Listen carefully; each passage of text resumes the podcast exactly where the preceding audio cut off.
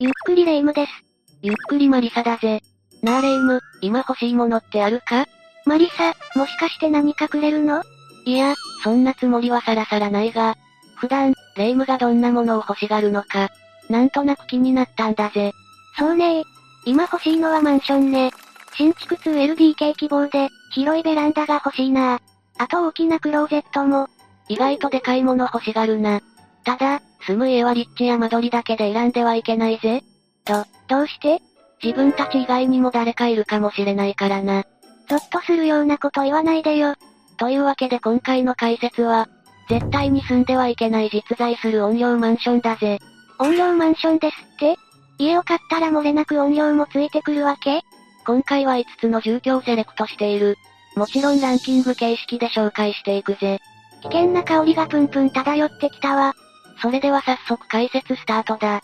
最初の第5位は、引っ越し初日の怪奇現象だぜ。引っ越し初日に何か起きるとか早すぎでしょ。これは長野県に住む A さん一家が体験した話だぜ。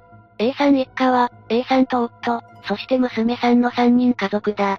当時、A さん一家は次に住む家の仮住まいのために、1ヶ月だけアパート暮らしをすることになった。マンスリーマンションみたいな感じかしら。契約したアパートは築年数もそこまで古くなく、至って普通のアパートだったそうだ。だが A さん一家が引っ越してきた初日に、異変が次々と現れるんだぜ。一体どんなことが起こったのかしら？引っ越し当日の午後7時、A さんたちは荷物の後片付けをしつつ、リビングで一息ついていた時だった。バチなぜか突然リビングの電気が消えてしまったんだ。何か不具合でも起きたかな？?A さんたちは電気を何度もつけようと試みるも、全くつく様子がない。そのため、不動産屋に連絡を入れることにしたんだ。早くつけばいいけど、しばらくした後、不動産屋がやってきた。ただ、電球を変えたり、他の原因を探ったりしたものの、一向につく気配はなかったんだ。あらら、それはなんだか不安ね。試行錯誤を繰り返してもつかない様子に、不動産屋は明日詳しく確認します。と申し訳なさそうに、この日は帰っていった。だが、状況は一変する。なんと、さっきまで全然つかなかった電気が、ついたり消えたりを始めたんだ。え？さっきまでいろんな方法を試したのに、急にそんなことになるのはおかしくない？それが、この現象が起きても、A さん一家は電気の不具合としか考えてなかったそうだぜ。まあ、ここまでならそう思っても無理ないか。ただ、A さんがお風呂の準備をしようと浴室へ入った時、ただならぬ違和感を覚えてしまう。違和感？なんとなく人の気配を感じたんだ。そして A さんは、ふと洗面所の鏡が目に入った。すると、A さんの背後に人の手のようなものが映っていたんだ。ひえー。だ、誰？手に気づいた A さんはとっさに後ろを振り返ってみたが、そこには誰もいない。さらに浴室も調べてみたが、やはりも抜けの殻だった。うーん、気味が悪いわねその後、なんとなく違和感を覚えるものの、家族全員入浴を済ませて、就寝しようとしていた時だった。A さんがトイレに入ったんだ。まさかトイレでもおかしなことが？ついさっき備えたはずのトイレットペーパーが、なぜか下の方までだらーんと伸びていたんだ。先に誰かが入ったからじゃなくて ?A さんもそう思い、夫と娘に尋ねてみた。だが、誰も知らないという。家族じゃないとすると、次に A さんの娘がトイレへ行った。するとトイレの中から娘の叫ぶ声が聞こえてきたんだ。え、娘さんどうしちゃったの？どうやら人の気配を感じたらしい。やっぱり誰かいるのね？ただ、人の気配だけではない。さっき A さんが直したはずのトイレットペーパーが、またしても下までだらーんと伸びてしまっていたんだ。気味が悪いわ。だが、その後も怪奇現象は続く。なんと A さんの夫がトイレに入った時、カチャンと勝手に鍵がかかってしまったんだ。怖い怖い。これは、不動産屋さんに事情を聞いた方がいいわよ。翌日、A さんは昨日の怪奇現象について聞いてみた。どうも話によれば、A さんが住むアパートの前は、大家さんの自宅が建っていたらしい。そこには、大家さんの父親が暮らしていた。だが、すでにこの世を去ってしまっているがな。じゃあ、もしかして、大家さんのお父様が自分の家だと思って、出てきたってこと？なんかもっと悪霊かと思ってたけど、大家さんのお父様なら、少し安心したかも。話を聞いた A さん一家もそう思ったようだぜ。というのも、おかしなことばかり起きたのに、嫌な感じがしなかったそうだからな。やっぱり理由を聞くのは大事だわね。ところで、A さん一家は住み続けたの？ああ、お香を炊くようにしたら、おかしな現象は収まったそうだぜ。続いて第4位は、見知らぬ女性が住むマンションだ。これは夫の仕事の都合で引っ越した H さん夫婦が、東京都内のマンションで体験した話になるぞ。夫婦が住む部屋は7階。間取りは 2LDK という至って普通の部屋だったようだ。そのマンションでは何が起きたのかしら？H さん夫婦が住み始めた1週間後、おかしな現象が立て続けに起きたんだ。例えば、深夜にインターホンが鳴ることがあったが、ドアスコープを覗くと誰もいない。間違って誰かが押してしまったとか？いや、それが毎晩のように繰り返されるようになったんだ。それだけではない。なぜか部屋に置いたものや衣類が別の場所に移動していたり、窓を閉めているにもかかわらず風が吹いたりするんだ。うわ、物が移動するって怖いわね。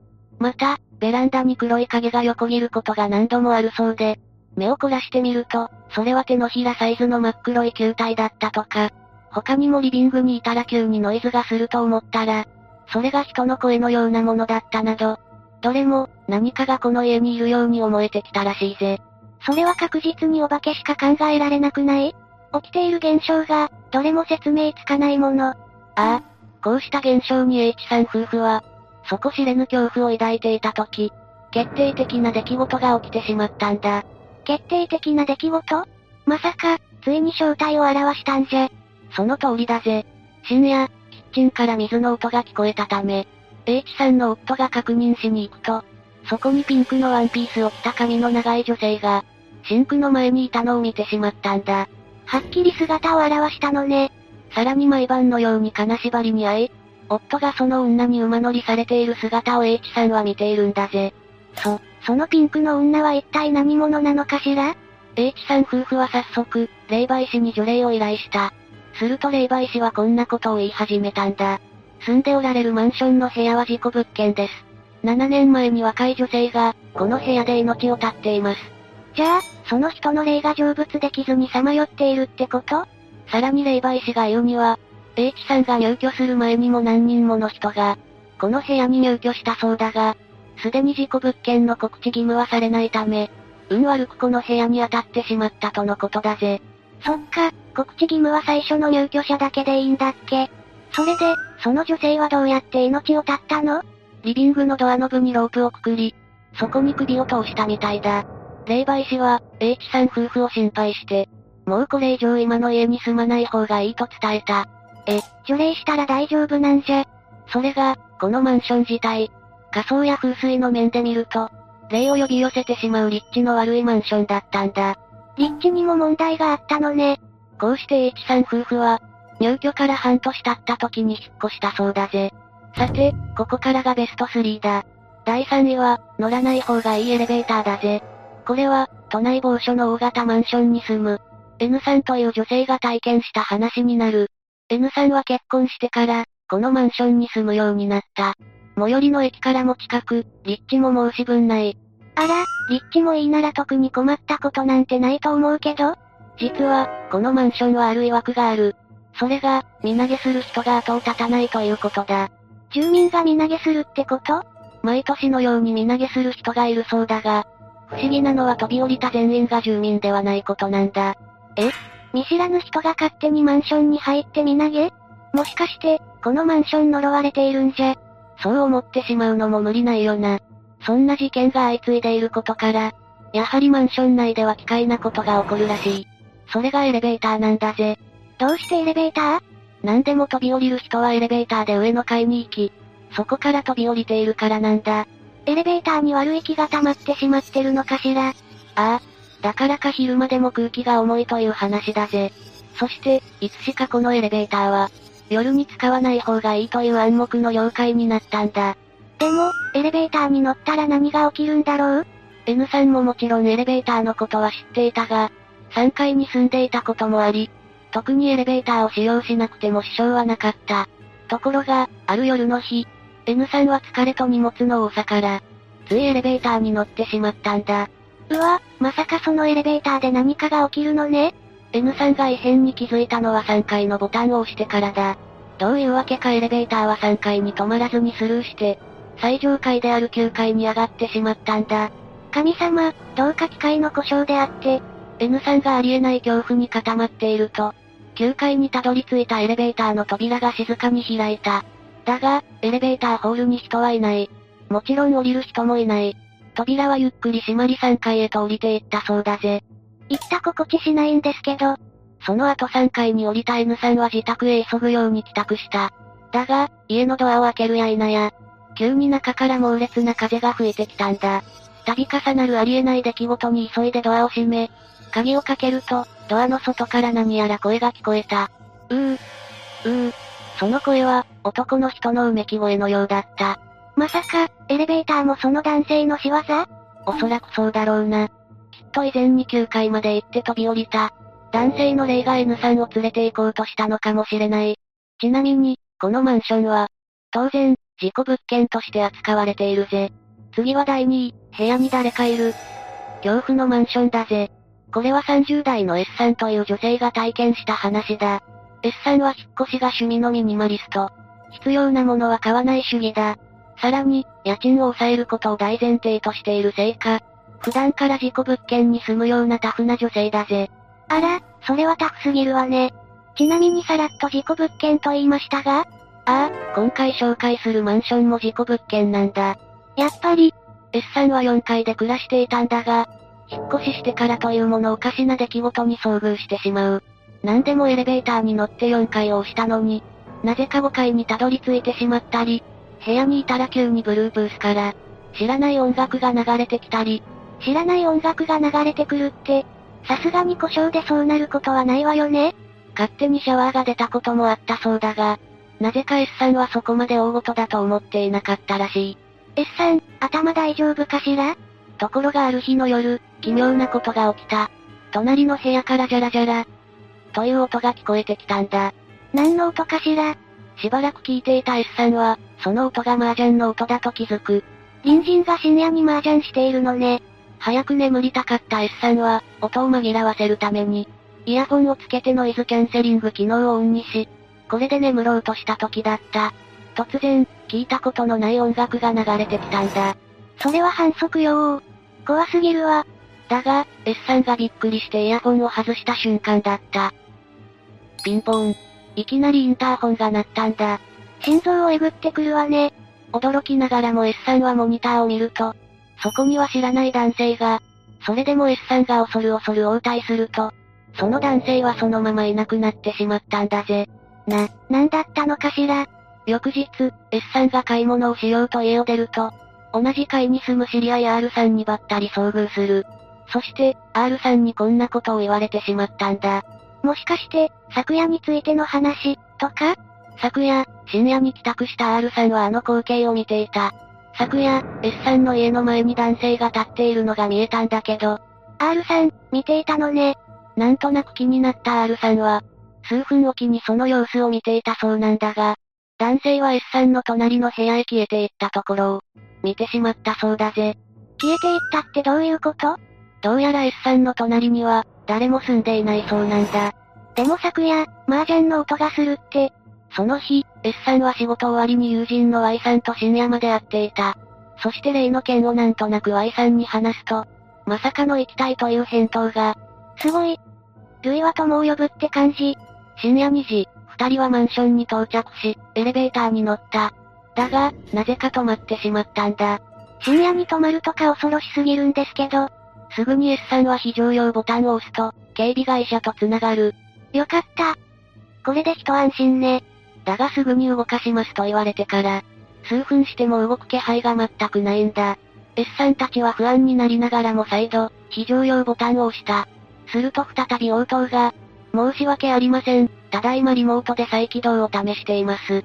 こちらに3人のお姿もちゃんと把握できてます。ですので電気系統の問題はないため、安心してください。え？今3人って言わなかった？もちろん、エレベーターに乗っているのは S さんと Y さんの2人だ。恐る恐る2人は、モニターに映るもう1人について、警備会社に聞いてみることにした。すると、向こうでは、橋で体育座りをする男性が見えるらしい。ひえー。それからすぐにエレベーターが動き出し、4階に停止。二人が急いでエレベーターから出た時だった。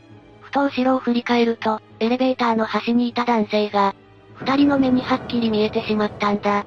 しかも、しっかり目まであった状態で。もう、その男性は一体何なの？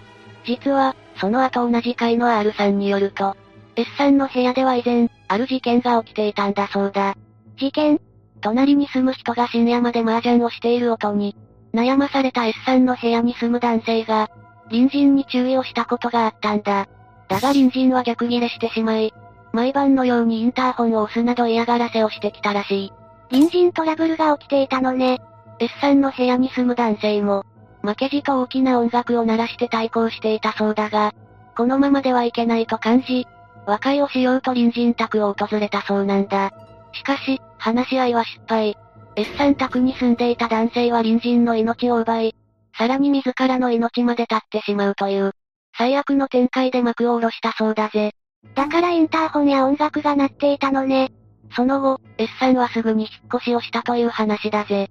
そんな血生臭い話を聞いたら、もう普通に暮らせないわ。最後の第1位は、目を取られるマンションだ。は？目を取られるって何？これは H さんという女性が引っ越した、賃貸マンションでの出来事になる。そして、異変は引っ越し初日に訪れるんだ。また初日から、H さんは引っ越しの疲れを癒そうとお風呂に入ることにした。H さんは綺麗好きな女性で、お風呂から上がるときは排水口に溜まった。ゴミや髪の毛を取る習慣があったんだ。